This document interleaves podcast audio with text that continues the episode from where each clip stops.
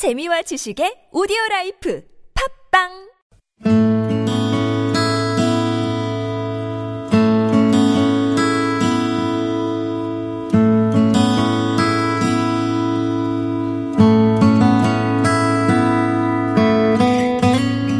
나는 거울을 바라보았어요.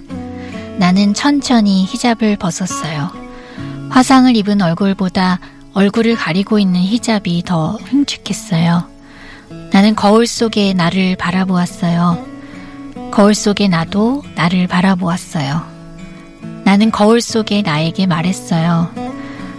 평생 히잡 속에 숨어 살 순 없어, 카일라. 화상을 입었으면 어때?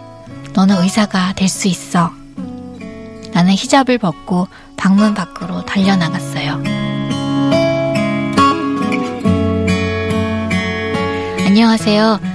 가슴에 담아온 작은 목소리 진행을 맡은 이지선입니다. 앞서 들려드렸던 이야기는 국내 한 화상환자 후원재단의 멘토링 프로그램을 통해 제작된 동화책 히잡을 벗어던진 카일라의 한 부분인데요. 오늘은 우리와 함께 살고 있는 화상 경험자들의 이야기를 들려드릴까 합니다.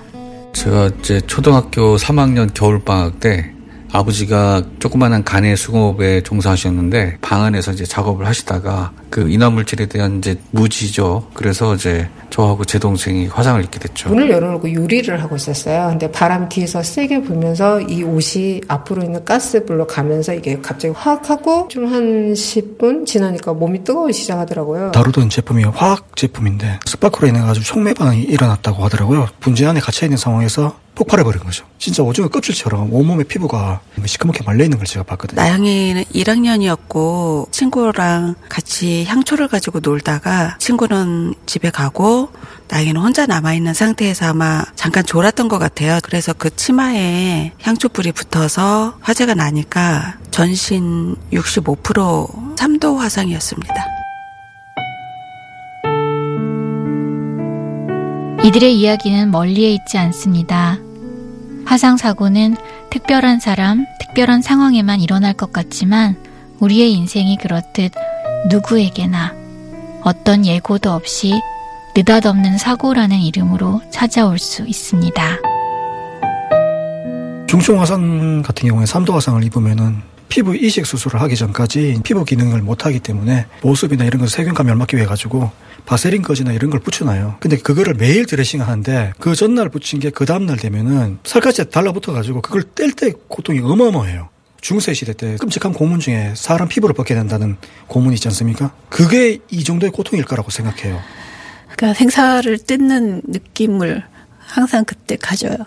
이제 진짜로 도살장 끌려가는 느낌 때문에 굉장히 힘들었었고 진통제가 커버할 수 없는 고통들이 있거든요. 화상 환자들 사이에서는 지옥 체험이라 불리는 드레싱 시간. 이 드레싱 시간의 고통은 최준서 씨와 임민아 씨처럼 화상 환자뿐 아니라 가족에게까지 고스란히 전해집니다. 아, 오늘 하루만 쉬면 안 되냐고.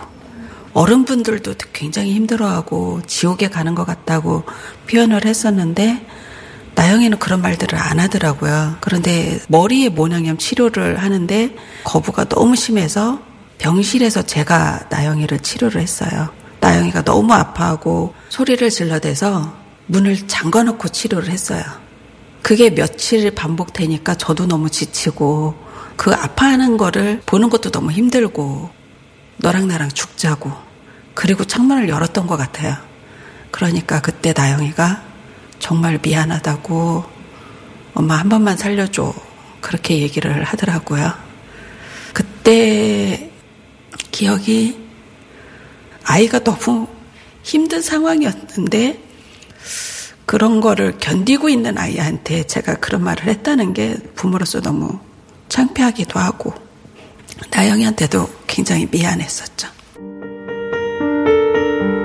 엄마가 힘들까봐 끔찍한 고통을 묵묵히 참아낸 아이. 나영이 어머니는 6년 전 그때를 생각하면 지금도 가슴이 찢어집니다. 화상으로 인한 사고는 가족에게도 씻을 수 없는 상처를 남기는데요. 경제적인 부담은 이들의 무거운 어깨를 더욱 짓누를 뿐입니다. 요리를 하다 사고를 입은 김은채 씨의 말입니다. 수술비하고 치료비가 금액이 어마어마해요. 아버님이 모아뒀던 돈을 거의 1억 가까이 까먹었거든요. 1년 한 6개월 제가 병원 생활에서 치료하고 수술하고 하는 과정에서만 그 이후는 더 들어갔죠. 아직도 성형으로 이게 분류가 돼 있어서 안면이라도 제발 저는 재건 수술로 돌려달라는 거죠. 직장에서 불의의 사고로 화상을 입은 최준서 씨. 근무 중에 일어난 사고라 산재 처리로 치료비를 해결할 수 있을 거라고 생각했지만 현실은 녹록지 않았습니다. 저는 산업재이기 때문에 근로복지공단에 지원해 주는 게 있습니다. 수술비라든지 이런 거. 그런데 이 화상 치료는 비급여란 치료비가 굉장히 많이 발생해요. 한 달에 한 비급여 치료비면 2천만 원 가까이 나온 적이 있었어요. 근데 산재 보험으로도 처리가 안 돼요. 이걸 회사 쪽에서 내주냐? 회사 쪽에서 내줘도 그만이고 안 내줘도 그만이에요. 관계성이 없어요. 예전만큼 치료는 못했어요. 한 달에 천만 원 이상 비급여 치료비가 한 200만 원대까지 줄어들 정도로 집중 치료를 못 받고 치료를 80% 이상을 포기해버린 상황이 온 거죠. 이들의 짐을 조금이라도 덜어줄 방법은 없는 걸까요?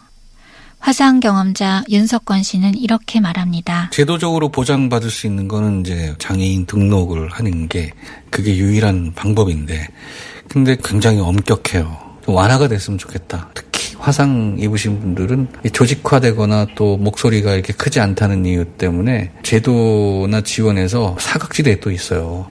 건강보험 제도가 많이 나아졌다고는 해도요. 여전히 화상과 관련해서는 건강보험 제도가 미흡한 거는 많이 있습니다. 한강성심병원 화상외과 조용석 교수 또한 실제 화상 환자들의 부담을 줄여줄 수 있는 의료보험을 통한 지원을 강조합니다. 화상 환자들 같은 경우에는 산정 특례라 그래서 중증 등록이 되어 있습니다. 그래서 환자들의 부담을 줄여줄 수는 있는데 사실 저희가 치료하는 기간보다 이 환자분들이 나와서 재활하는데 거기에서는 사실 다 대부분 아직 보험 적용이 안 되고 있는 시스템이거든요. 환자분들이 재활을 받고 싶어도 제대로 재활을 받을 수가 없는 왜냐하면 비싸니까 눈 깜짝하면은 뭐 한 달에 뭐 2, 3천 깨지는 거는 일도 아니기 때문에 최소 1년, 2년, 3년 이렇게 치료해야 되니까 그거는 일반 보험 환자들이 감당을 할 수가 없습니다. 그런 부분에 국가적으로 재정이 좀 더더 확충됐으면 좋겠고. 국민건강보험공단에 따르면 우리나라의 화상 환자는 한 해 50만 명이 넘고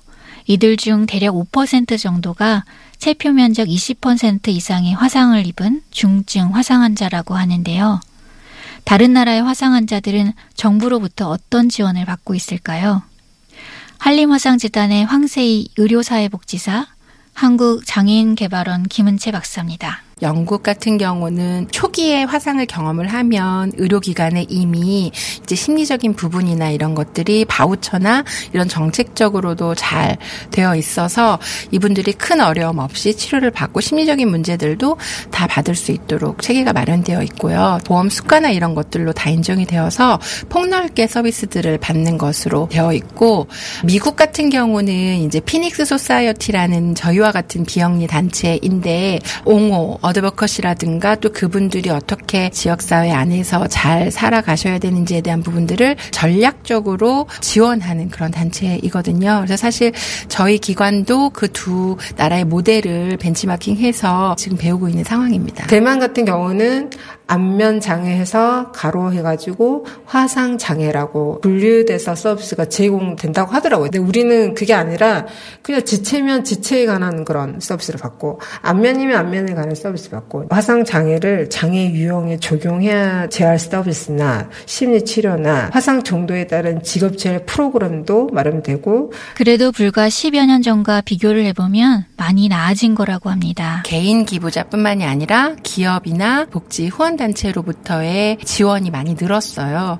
결과적으로 화상 환자분들에 대한 의료비를 지원하는 범위가 많이 늘었다라는 것들이 변화를 할 수 있겠고요. 하지만 세월이 흘러도 여전히 쉽게 변하지 않는 것들도 있습니다. 전염병은 아니거든 사실. 행여나 저 사람 옆에 있으면 뭐가 묻으면 전염되지 않나 해서 아 그래서 약간 격리를 시키고 왕따가 되는 거죠. 환경미화원에 계신 분이었어요. 이분은 다치고 난 이후에는 그 사람 옆에 잘 안 앉으려 하고 샤워실도 따로 그러면서 이분은 되게 스트레스 많이 받으셔가지고 현재는 그만두셨어요. 보이는데 화상을 입은 분들은 휴직이 잘 안 돼요. 음식점에서 음식을 나른다 하더라도 갑자기 밥맛이 떨어지네. 뭐 이런 이야기들이 주인장한테 이렇게 올라갔을 거예요. 그러다 보니까 자기는 쓰고 싶지만 서비스를 받아야 되는 대상인 그분들이 싫어하시는 경우가 있기 때문에 쓰고 싶어도 못 써요. 정말 쓰여지질 않아요. 화상 장애인으로서 직접 화상 경험자에 대한 연구를 진행한 김은채 씨. 베스티안 화상재단 설수진 대표를 통해 들었던 취업을 막는 현실 사례를 통해 좀 다르다는 이유로 감당해야 될 것들이 너무 많다는 생각이 듭니다. 화상 입은 사람들은 네 가지 고통을 단계적으로 겪는다 이렇게 얘기를 하거든요. 첫 번째는 그 사고 당시의 고통이죠. 두 번째는 병원에 실려와서 치료받을 때의 고통. 음, 세 번째는 치료가 끝나고 나서 상처를 마주했을 때 달라진 그 모습을 보고 받는 심적 고통. 마지막 네 번째가 바깥에 나왔을 때 다른 사람들이 나를 보고 변하는 표정, 말, 행동 이런 것들이 또 전해지잖아요. 그 네 가지 고통을 이제 단계적으로 겪다 보니까 좌절들이 빈번하게 와요. 거의 정글에 이제 내몰린 상태에서 너 혼자 살아서 돌아와라 뭐 이런 분위기. 처음 나갈 때는 굉장히 힘들었어요. 사람들이 저희만 쳐다보는 것 같고 한겨울이었는데도 등에서 땀이 나더라고요.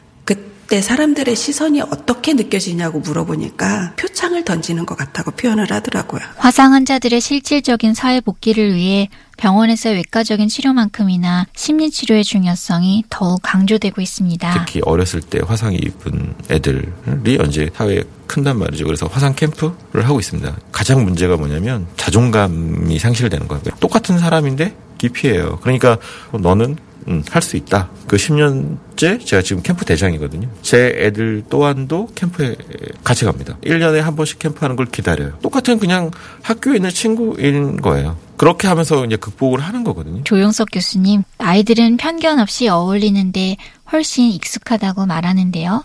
함께 어울리는 가운데 아픔을 치유하는 힘이 있습니다.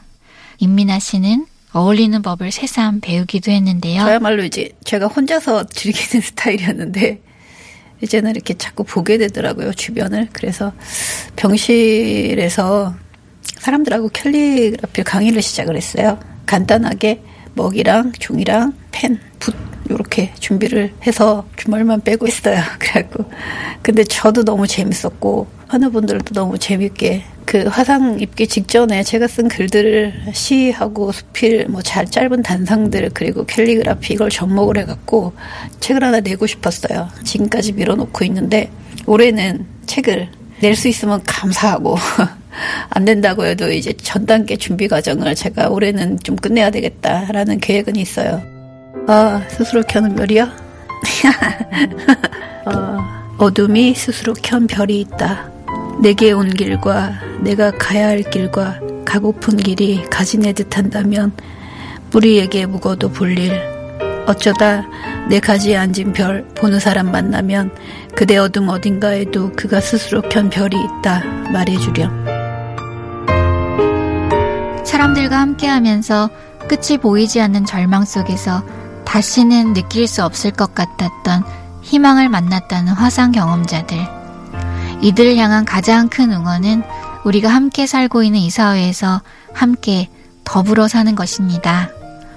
제가 그냥 이지선 씨인 것처럼 오늘 이 시간을 통해 작은 목소리를 전해주신 저와 같은 화상 장애인 분들도 그냥 누구시로 당신 곁에 함께 살아가고 싶어 할 겁니다. 우리는 지금 꿈꾸고 있습니다. 할 수 있습니다. 당신이 있는 그대로 보아주기만 한다면 그래도 어려우신가요? 어떻게 해야 할지 나영이의 이야기를 들어볼까요? 일부러 막 심하게 배려해주고 양보해주고 그러는 것은 조금 부담스럽고 싫었어요. 대놓고 본다거나 같은 놀라는 소리를 낸다거나 하는 것은 상당히 상처가 큽니다. 당연히 아프죠. 상처인데. 그리고 물론 아프신 분도 있겠지만 심각하게 아프지 않으니까 밖에 많이 돌아다니고 학교 다니고 할 거 하는 거예요. 오늘 저의 동지 화상 경험자들의 이야기를 들으면서 저도 오래전 저의 모습들이 하나둘 떠올랐습니다. 어둠 속에서 스스로 켠 별, 그 빛나는 별은 함께였기에 발견할 수 있었습니다. 우리 서로 함께 작은 빛이 되었으면 참 좋겠습니다. 이 시간 지금까지 연출 정수선, 구성 류영의 저는 이지선이었습니다.